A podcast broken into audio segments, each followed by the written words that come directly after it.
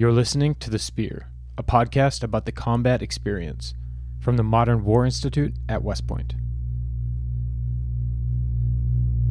More than 100 meters outside the village, you were definitely getting in a firefight. My first patrol I took, we had a far ambush. And then it was just a huge explosion. The primary threat was RKG-3 grenades. Light machine guns and AK-47s, that kind of thing. Small arms fire, RPG fire. Explosively formed penetrators. Suicide bombs. And then that's about the time that the third IED went off. And that's when another grenade comes spinning over the side of the wall. And it's at that point the IED chain detonates. There was enemy in the wire. There's all these Humvees on fire. It was truly bullets flying from every angle that you could see. I open the door and look outside, and all I see is muzzle flashes.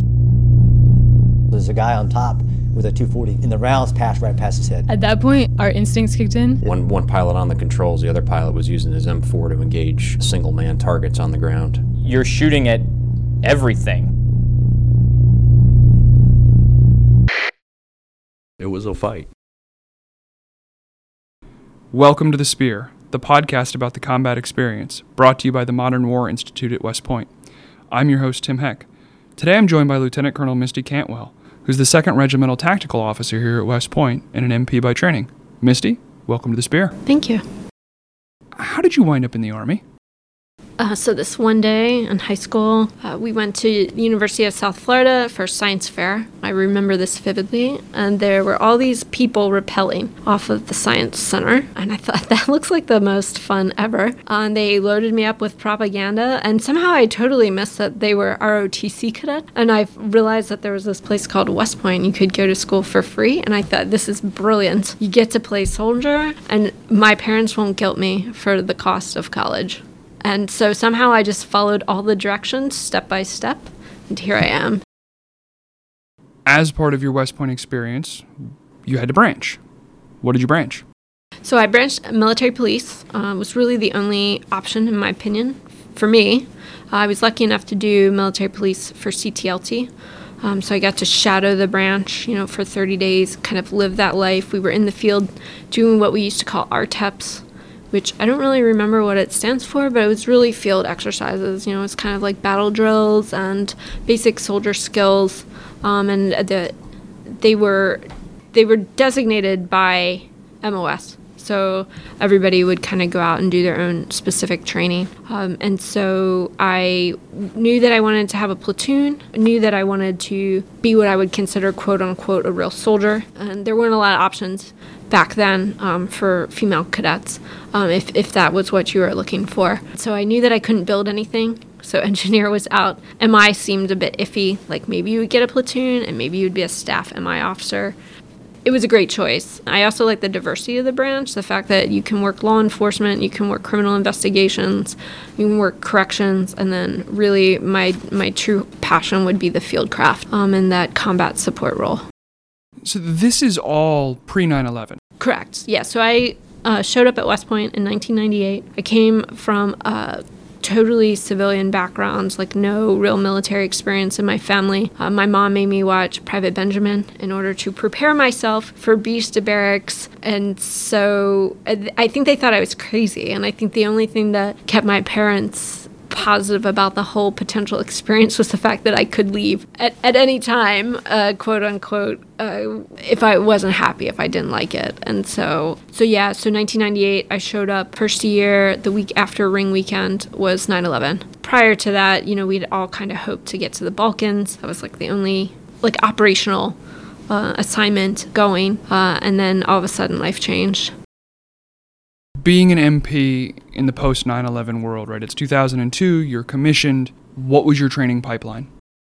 Yeah, so we graduated in June 2002, went to the basic course. I graduated in November and showed up. My platoon as a military police officer was still working the road. So they were doing law and order, they were on shifts. Everybody was kind of everywhere. Clearly, force protection was through the roof at the time still. And so it took me at least 30 days to meet literally my platoon, like to see everyone. I went to Fort Stewart for my first duty station, and half of the division was already forward in Kuwait at the time. MPs are a little bit different. We don't necessarily deploy with the division. We deploy as individual companies. So we got the word relatively late, probably December, that we were going to join a lot of the forces already building up in Kuwait. So we did about 30 days of field training. It was the first time I saw my platoon that we were able to do any sort of individual, let alone collective training.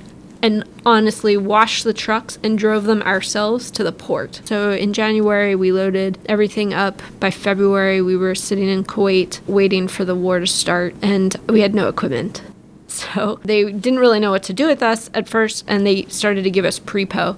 So we had Walmart walkabout radios, like the little handheld camping radios, and we ran convoy security operations all across Kuwait until our equipment came in, probably about a week after the war actually started. What was landing in Kuwait like as a young platoon leader, knowing that shortly thereafter you're going into combat? I think every day I'm grateful now to have been so naive. I don't really know, like I don't really recall being like scared. I don't even recall being concerned about whether or not I was prepared, which now really seems ridiculous to me. I think I felt like we had gone through all the initial training. I was confident in my platoon. I had an experienced platoon sergeant whom I got along well with, and we did have the opportunity in Kuwait to redo ranges, to work through just platoon level kind of operations in the open desert, and to really kind of do that storming, norming, and forming as a team. But I do remember we landed and we went to the TOC, and my commander called the lieutenants in. There were four of us. We were all brand new lieutenants, and he was like, "We're going to war in 7 days." And I remember thinking, "Wait, us? Like us? Like this? All right then." So I mean, that was when, you know, things started to get real, but it wasn't until the scuds started coming in that things got really real, I don't think. I remember distinctly throwing on the mop suit when the sirens went off. Like, oh, there's, like, people are firing at us. And I think even then, I don't think I had an appreciation for what we were going to face. You mentioned your platoon sergeant. Had he or she seen combat before in Desert Storm or the Balkans or? So good old Sergeant First Class Ray Marciano was an amazing American. I don't think he had combat experience in Desert Shield, Desert Storm, although he had been in and around the vicinity. So I'm sure he had combat patch. I'm sure that he had spent some time in the desert, but he had mainly a lot of time doing nuke security and other static site security across Europe. So very familiar with like fold-a-gap scenarios and kind of all the PCCs and PCIs that go into preparing for combat operations. But I definitely look to him for that tactical level knowledge and then like just the care and feeding of the platoon. At that point, I didn't even understand my additional duties, let alone how to adequately account for and supply the team. So he really taught me everything that I know. The war kicks off. You're still in Kuwait using your Walmart radios. Your equipment shows up. What was the marching order that you received? So the war kicked off, and we continued doing the convoy operations while trying to like unpack our stuff and then recover it. There was a lot of rust and water like damage just from the heat and humidity and everything from transport. So it took us probably a week or two to kind of refit, reset, work the pack out plans for the trucks, kind of get the maintenance up and running. I don't think, you know, you can appreciate the impact of the timeline through which the trucks and the weapons like just sat, like they just sat. So it must have been 3 months or so from the time we pack them out to the time we unpack them. So to try and get them up and ready again was challenging. In the meantime, we were doing what I would call Con Air missions, and that's when we would dispatch an MP team, just 3 soldiers, or an MP squad, which is 9 to 10 soldiers, north on aircraft to pick up detainees and escort them to different theater facilities, trying to account for those soldiers and track them with no real communication. Keep in mind, this was well before, anybody really used Blue Force Tracker, or, we had legitimate communications below maybe the company or platoon level in an MP organization. So very challenging to try and do that battle tracking and ensure that the platoon had resources. Everybody was fighting for resources. You would have to guard your stuff at the port to make sure people weren't stealing pieces and parts, to make sure that they weren't repainting bumper numbers, to make sure that they weren't breaking into connexes, because everybody just wanted to make sure that their platoon, that their soldiers were adequately supplied. Food at that point even was a challenge. The logistical push, the focus was on the fuel and the food and the water going north, and rightly so, in support of, those initial echelons into Iraq. And so back in Kuwait, we were just trying to figure out, how to ration and make sure that we had just basic daily supplies, in addition to whatever, kind of number of days of supply we were supposed to stockpile in order to make our own movement. When you crossed the border, what was going through your head? Oh, my God. So this is a funny story. We literally stop at the last CSC, the Convoy Support Center in Kuwait, and we'd been there several times running security missions. So we were familiar with the route. There was literally a fence, chain link fence at this point. We weren't cutting through the berms, we were just doing highway movements. I had about 40 map sheets stacked together because that's what we had. We didn't have Blue Force Tracker.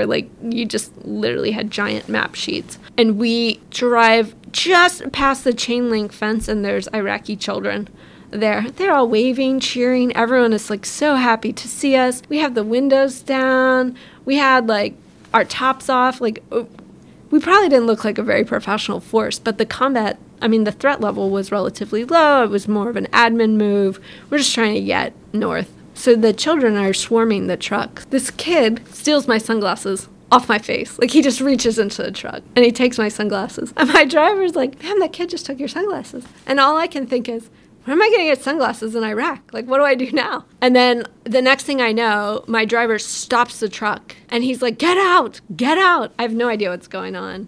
We had a radio in an ammo can, hot-wired into the battery box. It was apparently not wired in appropriately, and my truck caught on fire. That was my first 2 seconds in Iraq. Luckily, my driver put the fire out, and we got back in the truck and moved out smartly, but I thought this could be a bad omen. When you started getting closer to those forward echelon units, what changed in your mind? What changed in your posture? What did Sergeant First Class Marciano provide guidance on?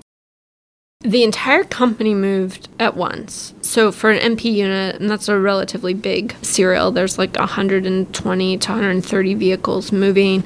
We have our own maintenance team. We have all our own trailers. But as we progressed north, you would see more and more burned out hulks.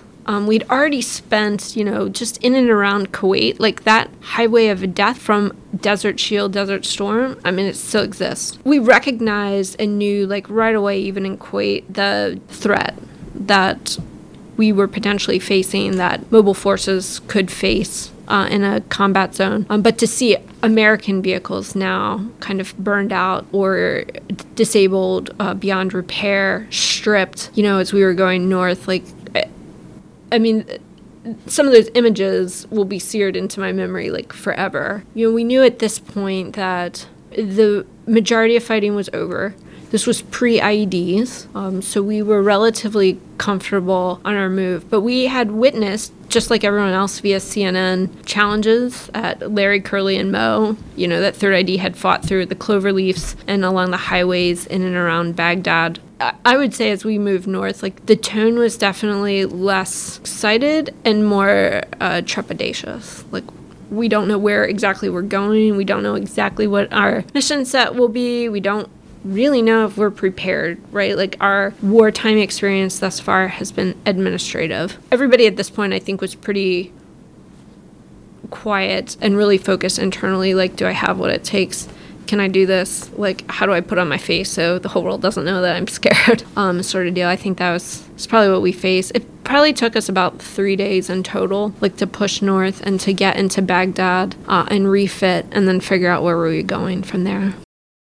Once you got into Baghdad, where did you wind up? So we went straight to the Green Zone. That's where our battalion headquarters was, so central Baghdad.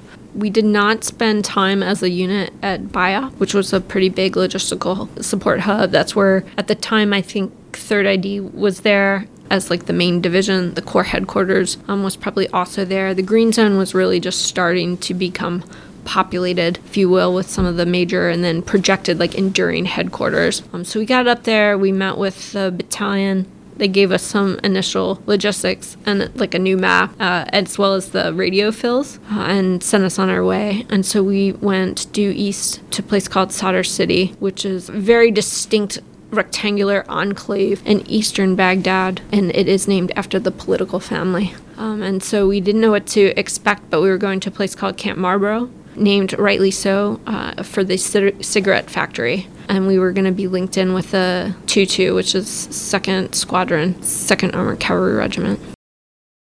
What was your mission when assigned to 2-2? Our initial mission set was the same as literally, I think, everybody else's in Baghdad. Forced security, so like we were given a piece of the perimeter, part of the QRF responsibilities for the FOB itself, and then we were given areas of the city to literally patrol. So we would go out in shifts. I remember initially they were like 12-hour shifts, and 12-hour shifts of driving in a hot city is a challenge. We weren't really dismounting much at the time and like walking. We were literally driving around, plotting things on maps. You know, building those overlays that the TOC needed, trying to build the initial IPB, just trying to get our bearing. So we would go out and look for things like police stations, fire stations, hospitals, schools, like any significant damage potentially to like public works, whether it was the power station or the water treatment facility. And we're literally just touring around the city. So that was like April, May timeframe. But as the summer progressed, the threat level continued to get exponentially higher for us. And so our force posture changed. The number of vehicles that had to roll at any given time changed. And I would think, though, that our confidence and our comfort level also began to change. You know, we were much better with radio communications. We were much better with battle tracking, both in the vehicle and back through the company TOC. And so those skill sets were honed, fortunately for us, kind of in progression with the threat level. And I'm certain that that saved a lot of the soldiers early on in Iraq. As the threat level increased, what sort of threat was it? The initial threat, to us out on patrol, was usually pop shots. Nothing really specific at you, at your vehicles, just rounds in the air. There was an increase in the animosity and kind of the reception that you would get in dealing with locals. When we first got to Baghdad, honestly, we were pooling cash and buying food on the streets. They had a Pizza Hut, HOT instead of HUT. They had a lot of stores. We would stop and buy things like Tang and ice and fruit that hadn't been pre-cut, and just nice to have things that to augment the rations that we were eating, or the MREs. And very quickly glass started being put in the food, or people, maybe not in my unit but in units, were getting sick from eating whatever they were consuming, or from the ice, because the water standards are clearly not the same as maybe what we were accustomed to. So those little things, those little indicators were out there. I think it was June or July.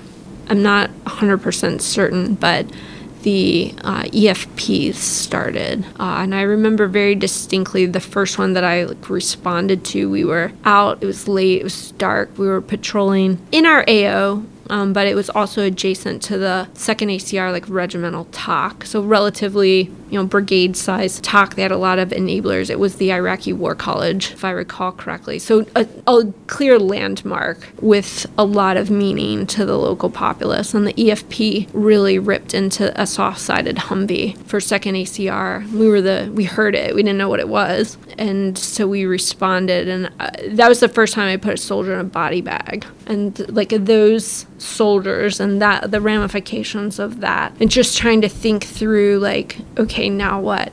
Zero out the radios, police up the sensitive items, doing the radio calls, like keeping the team focused, providing aid for those who are hurt, like providing security, making sure, we're not secondary targets, like just trying to think through all of that and yet deal with like, at 21 or 22, like, oh, this is real. Like people are getting hurt and dying. Like that night will probably live in my memory very clearly forever. As an MP in an increasingly restive city, were you handling detainees when you were out on patrol, or? So detainees was an interesting debate kind of ongoing all summer, and it was a political debate. I wasn't necessarily the one debating. We were just the ones responding. I think there was a lot of uncertainty and lack of clarity from when we were going as a force to pivot from the law of war to rule of law, and then who was really in charge and what did that mean. And so law of war is actually relatively simple. You have predefined enemy, the threshold for evidence for the collection for the administrative side is relatively low, and MPs are very well trained on what that means and how you echelon them back to the appropriate holding facilities for somebody else to adjudicate. But making that transition to rule of law and having to work by, with, and through the capturing unit, and trying to almost treat it like a correctional problem versus a detention problem was just a new challenge, right? Like we didn't necessarily have the forms. We didn't necessarily have the means to like make copies of forms. There certainly wasn't the opportunity to like, oh, hey guys, let's have a training session on how to fill out the paperwork. Like everyone is trying to figure this out as we go. And different units had different ROE. So trying to understand like whose detainees are treated in which manner. And then how are we going to do that with our partner units, whether it's the Iraqi police or the Iraqi army? So there's just a lot of, I think, complexity associated with detention operations. I would say a couple of things. Like one, there were not a lot of female soldiers out doing tactical things, like tactical mission sets. There were plenty of medics, but the medics were needed to do medical things. There were plenty of cooks, but cooks needed to do cook things. So the military police, by and large, was the pool of female soldiers to go out and augment the maneuver forces in order to do gender-specific searches. We tried to be very cognizant of the cultural nuances and the cultural sensitivities associated with that. So trying to manage that and then break up our own combat teams, which is like forbidden in a maneuver world, but for us to then do was a challenge. Keeping accountability, making sure that those soldiers were integrated properly, secured, properly resourced was often a challenge because they weren't always treated as a valued member of the team. Trying to encourage everyone, whether it was our U.S. forces or the Iraqi forces, to treat people with dignity and respect, given the situation, and by that point, the losses that both sides have taken, and what we didn't really understand at the time, the civil discourse that was underway. Like that was a very hard level of conversation and understanding to have, and to be cognizant of going into different situations. Whether it was at the police stations or at different FOBs or in support of different combat operations. After that first EFP went off, what changed? I mean, that was definitely a wake-up call, right? I was grateful we had up-armored trucks. So at the time, we didn't know how powerful the EFPs would get. But putting a U.S. soldier, like in a body bag, like you're not prepared for that. Like you cannot ever be prepared for that. But to look at my soldiers and worry about them being put in a body bag, like that weight on my mind, like every day. that we went out on patrol. Like, I think that was probably the first time, that was pre any like legitimate injuries, like combat injuries in the company or in my platoon. And so that was the first time I realized like people are going to die. Like that hit home for me on that day, and to see them and the impact, and then to recognize that stress and that like emotional toll on my soldiers, you know, was another thing that we started to grapple with. OIF was really where we started to bring in like the combat stress teams and counselors, and we learned slowly over the year that we needed to be debriefed, and not just debriefed from an intelligence perspective, but, you know, from a psychological perspective, like how is everybody dealing with this? You know, you don't realize as you're going through it necessarily the stress of that fear and that sense of responsibility for the lives of your soldiers. And so that, to me, that's what that EFP meant, that this is real and I need to take every mission, every day, as a like a literal threat, like it's life or death. Like every movement can be life or death now. As a young leader, you've experienced this EFP, you've responded, you've recognized your roles and responsibilities. How did you handle that? You come home and people like will ask you all the time, and this is the thing that used to drive me crazy, like how many people have you killed? Like I don't want a patch for that, man. I don't want congratulations for killing people, and that's not really the question you should ever ask anybody. Like and I think, you know, it wasn't a matter of how many people did I kill, it's how many people did you lose, whether you lost them physically in battle or you lost them years after the fact because of what, you know, we went through. Like don't know how you personally will handle combat, right, until it starts to happen, and you don't know how your team is going to handle it. And so I mean you can't train. That's the one element of training that you can't train for, right? I mean, I suppose there are training accidents and things, but as a young lieutenant, like you can't prepare for that. You just have to trust in the training that you've received, and you have to trust in your team, and you have to trust in the system that will be there to support you, whatever happens. And you also just have to know that you are going to have to make tough choices, or you're going to be sent on missions, or you're going to send people on missions that come at a cost. And that's what we all signed up to do. But I don't think you can appreciate that until probably years after the fact, and until maybe you have some degree of maturity. Because I think even my second, you know, or third deployment, you know, I didn't necessarily appreciate any of this in totality. Misty, the events you covered today are 19, almost 20 years in the past. You know, you were commissioned 20 years ago. What does Lieutenant Colonel Cantwell say, or, you know, what do you say to young Cadet Cantwell or to Second Lieutenant Cantwell? You know, I actually had the opportunity to work through BEAST this summer and observe kind of the array of summer training. And in retrospect now, like, my experience in Baghdad and my preparation really started with Buckner. And I did Buckner twice, once as a yuck and once as a platoon leader. What's Buckner for those of us that aren't West Pointers? CFT. I think it's CFT now. That's what you guys call it. Cadet Field Training. Yes, sorry. Okay. Sorry.